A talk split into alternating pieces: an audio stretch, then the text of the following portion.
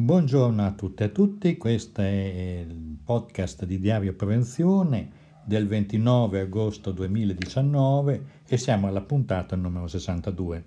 E questa puntata, che avviene dopo un periodo abbastanza lungo di pausa del podcast, affronteremo alcuni temi abbastanza importanti.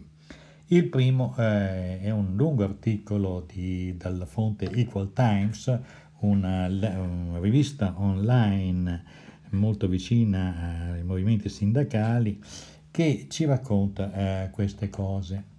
Sostanzialmente, tra 3 anni il 42% delle ore lavorative sarà svolto da macchine o algoritmi. Gli umani si prenderanno cura del restante 58%.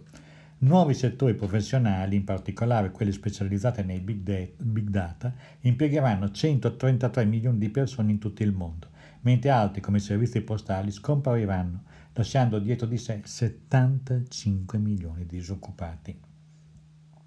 Questi sono solo alcuni degli effetti della globalizzazione e della quarta rivoluzione industriale, evidenziata dal Forum Economico Mondiale del 2018 sul futuro dei posti di lavoro. Questo documento specifica che ogni lavoratore dovrà dedicare in media 101 giorni alla sua conversione, riqualificazione, per migliorare le sue capacità professionali entro il 2022. Ecco, per dire, queste sono le situazioni cui ci troviamo di fronte, questi sono i problemi veri, non le chiacchiere che si sentono di polemiche politiche, i sovranisti, noi mettiamo i confini, noi adesso prima gli italiani e altre stupidaggini che una leadership sostanzialmente acefala ha portato avanti, trascinando dietro di sé comunque un consenso vasto, ma un consenso che è basato su dei frame, cioè su dei riferimenti poveri, su finestre di concettuali miserevoli, ma su queste purtroppo c'è il successo oggi. Siamo a una svolta, perché per l'appunto la stupidità ha fatto scivolare il leader di questa area, ma non dobbiamo per questo abbassare la guardia, perché, diciamo così, la stupidità umana a volte ha un particolare talento nel risorgere, nel diffondersi, quindi dobbiamo stare molto allerta. Ecco, questi sono i temi veri, i temi sui quali bisognerà misurarsi. In questa prospettiva, a livello europeo, Marianne Thyssen, ex commissario per l'occupazione, gli affari sociali, le competenze e la mobilità dei lavoratori nell'Unione Europea, ha presentato una proposta a metà dello scorso anno per rafforzare il Fondo Europeo di adeguamento alla globalizzazione. C'era chi voleva uscire dall'Europa, facciamo da soli, siamo bravissimi, ma non è così. Ci sono la concentrazione di cervelli in Europa e la concentrazione di risorse può portare a quei progetti che servono per davvero a dare soluzioni, a dare risposte ai grandi problemi. Tra queste Marianne Thyssen, che dice: dobbiamo garantire che le persone abbiano le giuste competenze, abbiano una protezione sociale ed efficace per le nuove forme di lavoro. Cioè, noi ci troviamo di fronte a dei frangenti enormi e in cui o siamo in grado di sviluppare dei grandi progetti di riconversione professionale per milioni di persone, e quindi qui ha senso anche la fiscalità, pagare le tasse perché questo avvenga, o altrimenti avremo una società bipolare dove un polo ristretto sarà quello delle persone formate a fare i nuovi lavori e tutto il resto saranno persone destinate ad avere un miserabile reddito di cittadinanza, chiamiamolo così, che mette in una condizione di inedia, di perdita dell'autostima di milioni di persone, metterle praticamente nell'ozio quotidiano, nell'incapacità di sviluppare, di realizzare se stessi e di avere un reddito decente per poter mantenere le proprie famiglie. Questi sono i drammi cui siamo di fronte. Quindi si dice: proteggi le persone, non i lavori. Il GEF, questo fondo sostanzialmente, è un tentativo di compensare le persone che hanno perso il lavoro a causa dell'automazione e che sono praticamente non coperte dai fondi sociali della comunità, fissato al 37% nel bilancio 2017-2022. Quando si parla di opinione europea si parla di queste cose, non si parla d'altro. Andrés Ortega Klein, ricercatore del think tank spagnolo Real Instituto Elcano e autore di The Unstoppable March of Robots, la inarrestabile marcia dei robot, mentre le aziende stanno investendo importi sconvolgenti nella loro transizione digitale, come confermano rapporti come quello di International Data Corporation, i governi sono in ritardo rispetto alle aziende con le loro politiche di transizione pubbliche che mirano a proteggere gli individui in ogni posto di lavoro, perché non sanno se sarà possibile mantenerli. Questo ricercatore afferma che coloro che si trovano senza lavoro a causa dell'automazione non sono preparati per altri lavori. Gli investimenti sono insufficienti per migliorare le competenze o migliorare le qualifiche professionali. Il sottofinanziamento, un importo di circa 170 milioni, è in effetti un ostacolo. Il GEF è un processo, i fondi erano insufficienti, si pensava che il mercato potesse assorbire queste persone e lo ha fatto ma offrendo loro salari e condizioni ancora peggiori che hanno contribuito alla caduta delle classi medie e all'erosione del loro potere di acquisto ma anche alla loro visibilità sociale, e questi rappresentano una grave minaccia per la stabilità democratica. La mancanza di una strategia o visione della comunità è un altro svantaggio. L'UE dovrebbe eseguire l'esempio del Giappone, un paese che garantisse la conversione dei suoi lavoratori anche se sono qualificati e il loro lavoro è di buona qualità. Cioè noi non è che dobbiamo fare la formazione quando praticamente siamo già all'azienda decotta, al posto di lavoro, chiamiamoli così, che sono fuori mercato. Bisogna farli in modo preventivo molto prima. In questo senso, perché è evidente che solo con un impegno di questo tipo si riesce a fare lo scorrimento tra un lavoro che è in caduta, che fra un po' non esisterà più, e i nuovi lavori che invece potranno essere. Tra l'altro noi stiamo assistendo in questo periodo proprio ad una mancanza di lavoratori di alta qualificazione in una terra come l'Emilia Romagna, dove vi sono aziende che non trovano affatto lavoratori in grado di lavorare nel settore di alta automazione come il packaging, come altri settori della produzione di beni strumentali. La mancanza di una strategia o visione delle comunità è un altro svantaggio. L'UE dovrebbe seguire l'esempio del Giappone, un paese che garantisse la conversione dei suoi lavoratori anche se sono qualificati. L'avevamo già detto. Perfino la Cina ha già preparato i suoi progetti di sviluppo dell'intelligenza artificiale, per il quale ha incaricato Baidu, il gigante dei motori di ricerca, a creare un laboratorio di apprendimento. Lì lo stessa, nella sua dichiarazione del centenario sul futuro del lavoro, chiede il diritto a un sistema efficace di apprendimento permanente. L'organizzazione chiede allo stesso tempo che entrambi i datori di lavoro, nonché scuole, partecipare a questo sforzo.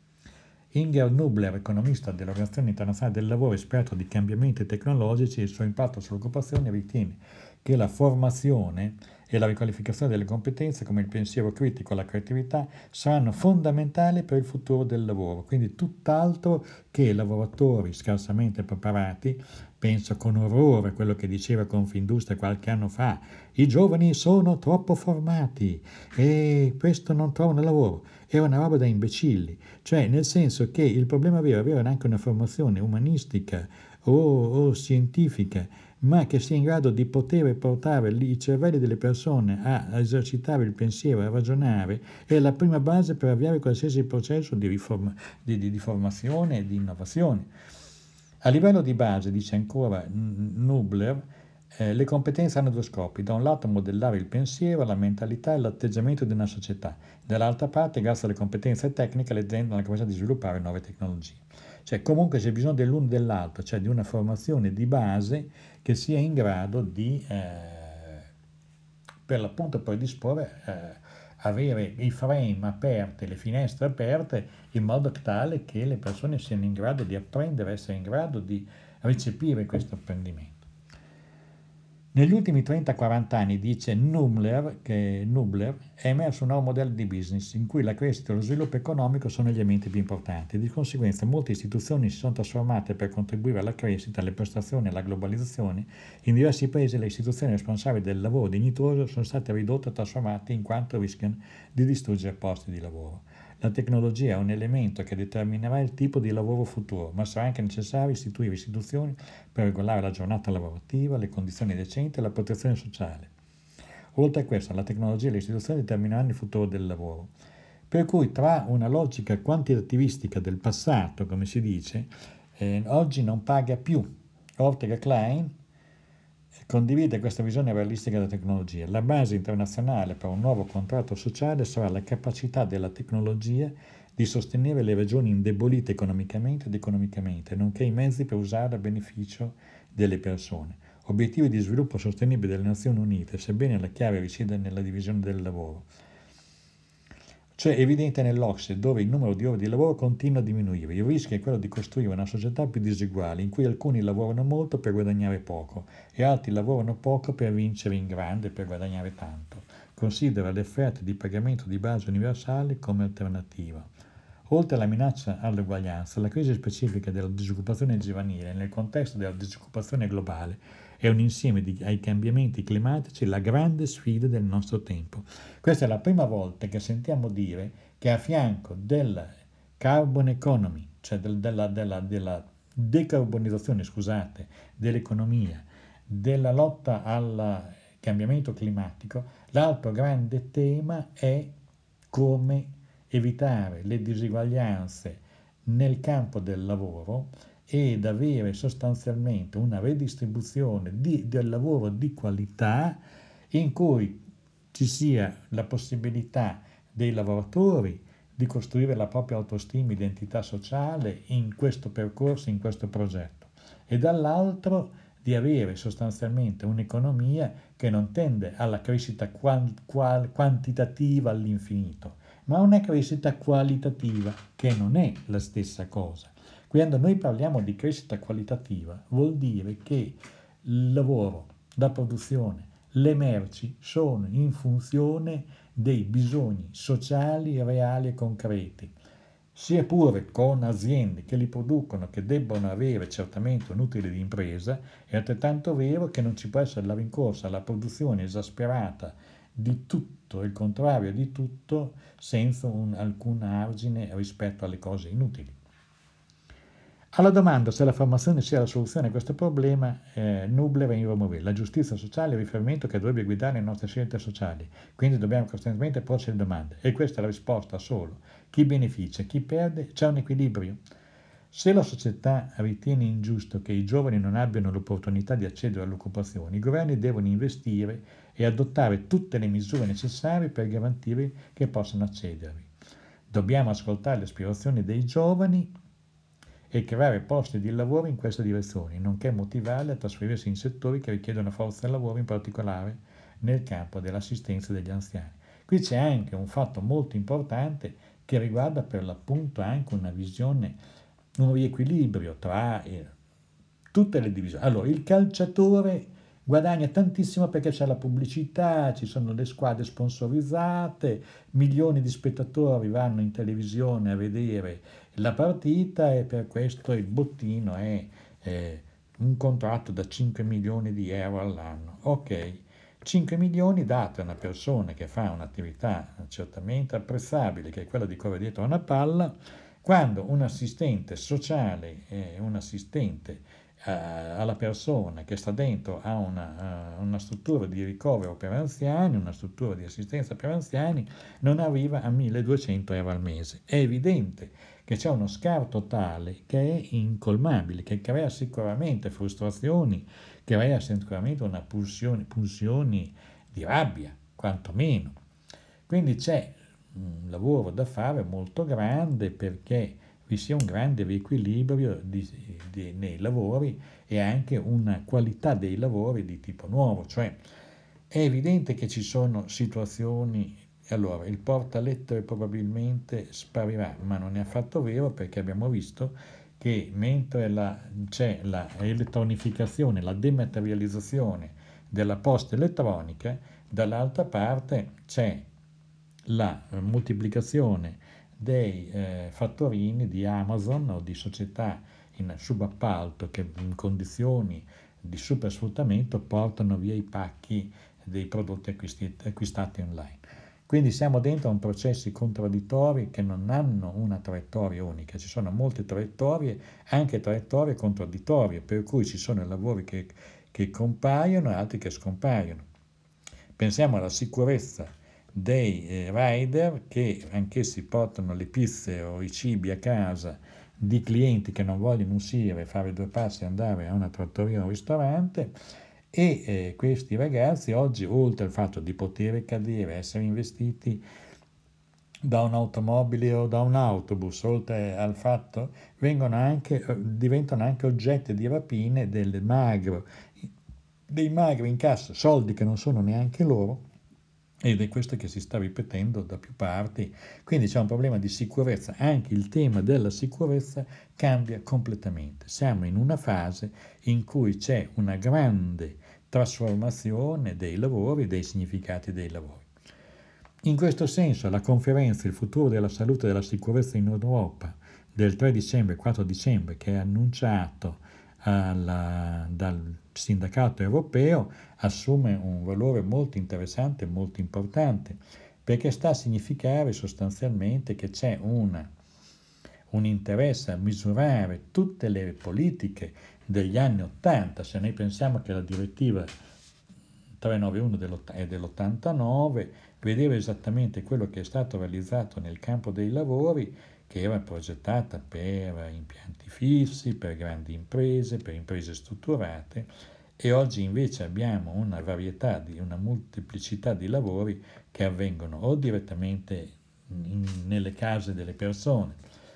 In questo senso poi vi segnalo anche un altro articolo molto interessante che da questo punto di vista ci dà un quadro abbastanza allarmante di quella che è la click economy.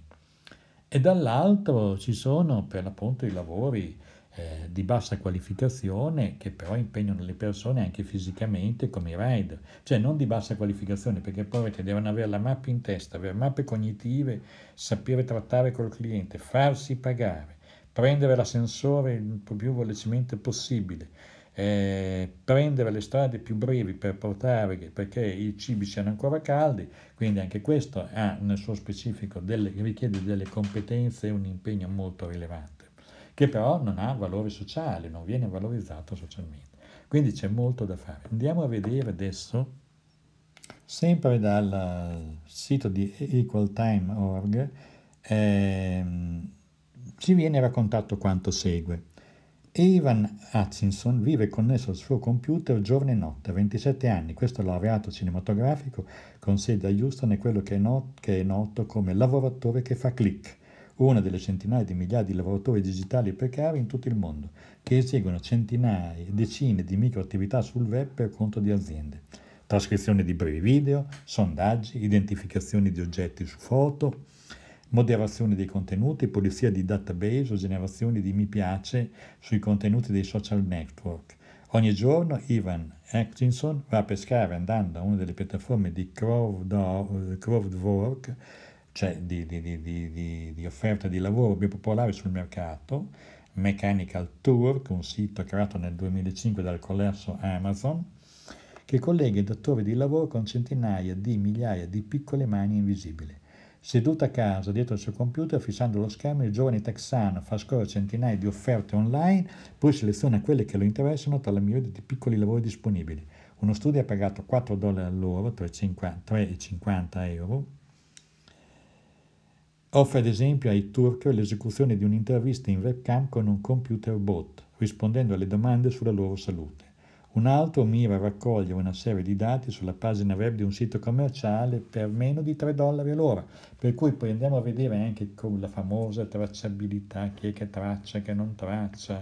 Non è che l'intelligenza artificiale è stata totalmente sostituita, vediamo che poi ci sono degli umani che ci lavorano.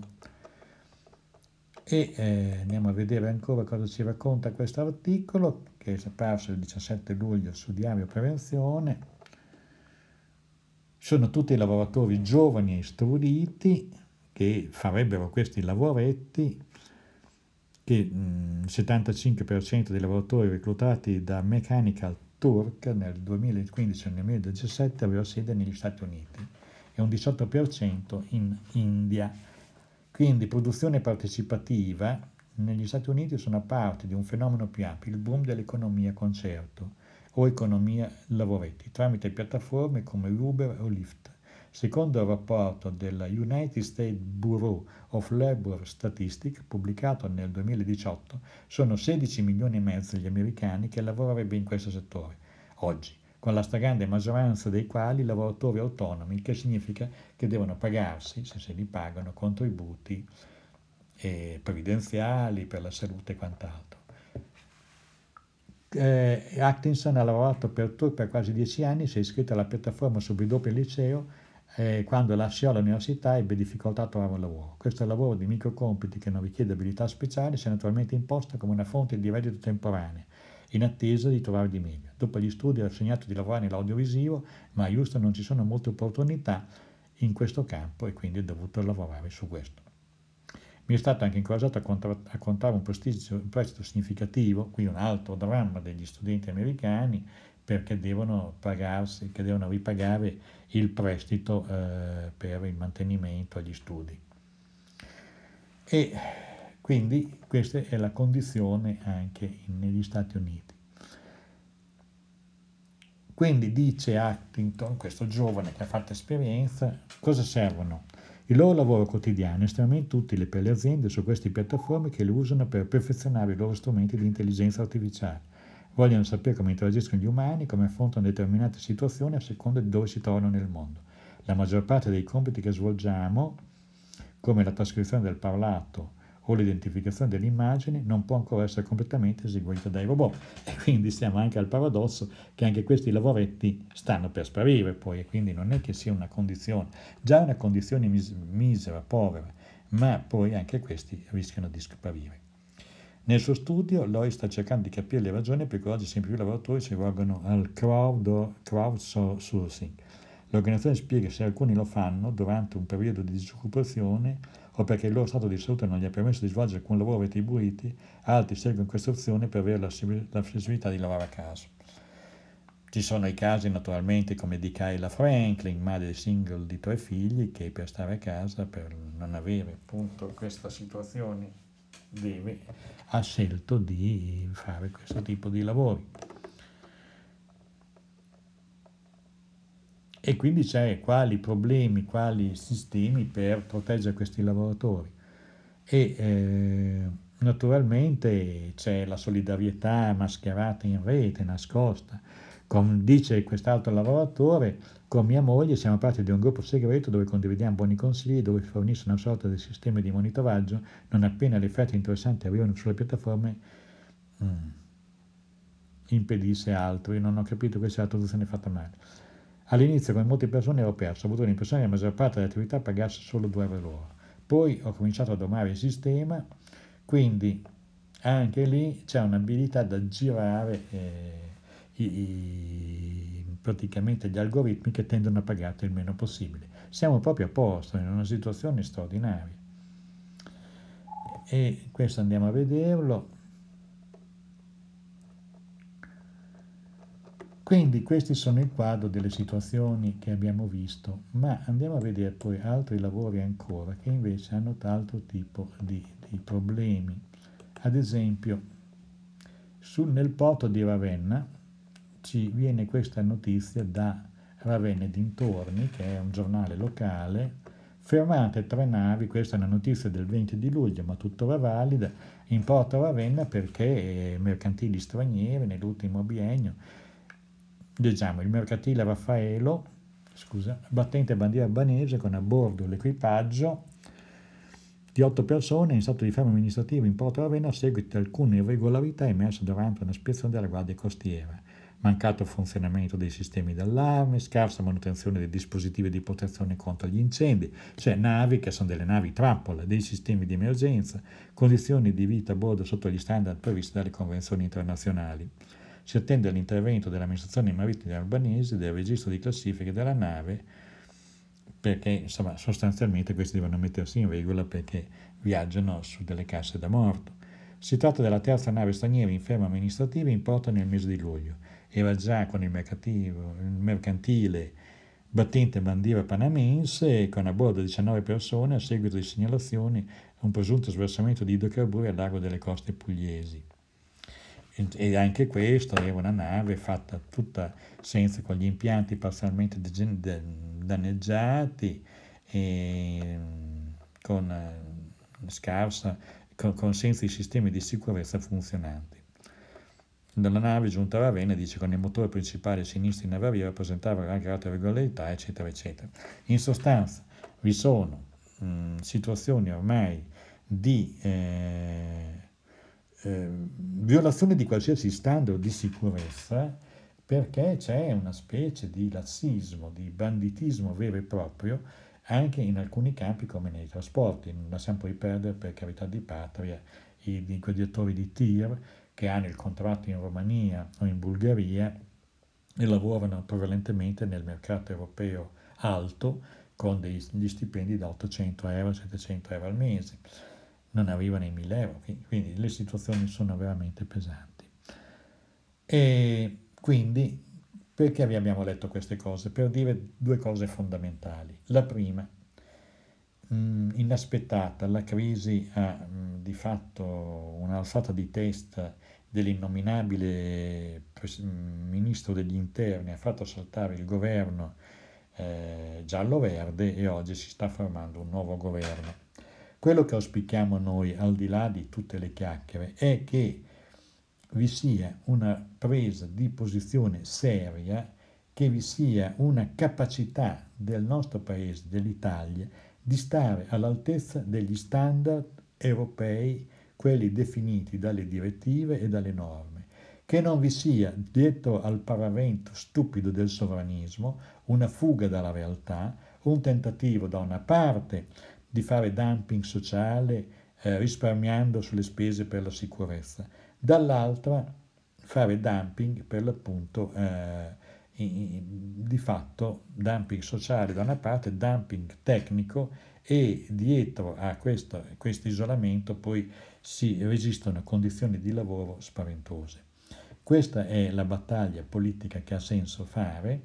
Bisogna restare all'interno dei livelli alti della gestione della produzione, della gestione della sicurezza, della gestione dell'ambiente. Bisogna evitare di farsi trasinare nell'illusione che ce la sfangheremmo se potessimo avere la lira, di nuovo la lira, in cui l'Italia potrebbe giocare al massimo ribasso con le svalutazioni. Questo tipo di politica serve solo per le imprese che non hanno capacità di innovazione, serve solo per le imprese che vogliono stare in competizione con il Vietnam, con il Laos, non vogliono fare un livello alto, non vogliono stare dentro un livello alto che prevede il rispetto delle professionalità, la formazione e l'aggiornamento dei lavoratori, la capacità di gestire per l'appunto i passaggi tecnologici senza farli pagare i lavoratori e di evitare per l'appunto tutte le situazioni di precarietà che oggi stanno avvelenando l'anima e la vita di molte persone in Italia. Abbiamo detto queste cose perché ci sembrava giusto. Riprendiamo il podcast, lo faremo con molta più frequenza del passato, e pensiamo che questo podcast possa essere utile e niente, ci risentiamo alla prossima puntata. Grazie e a risentirci.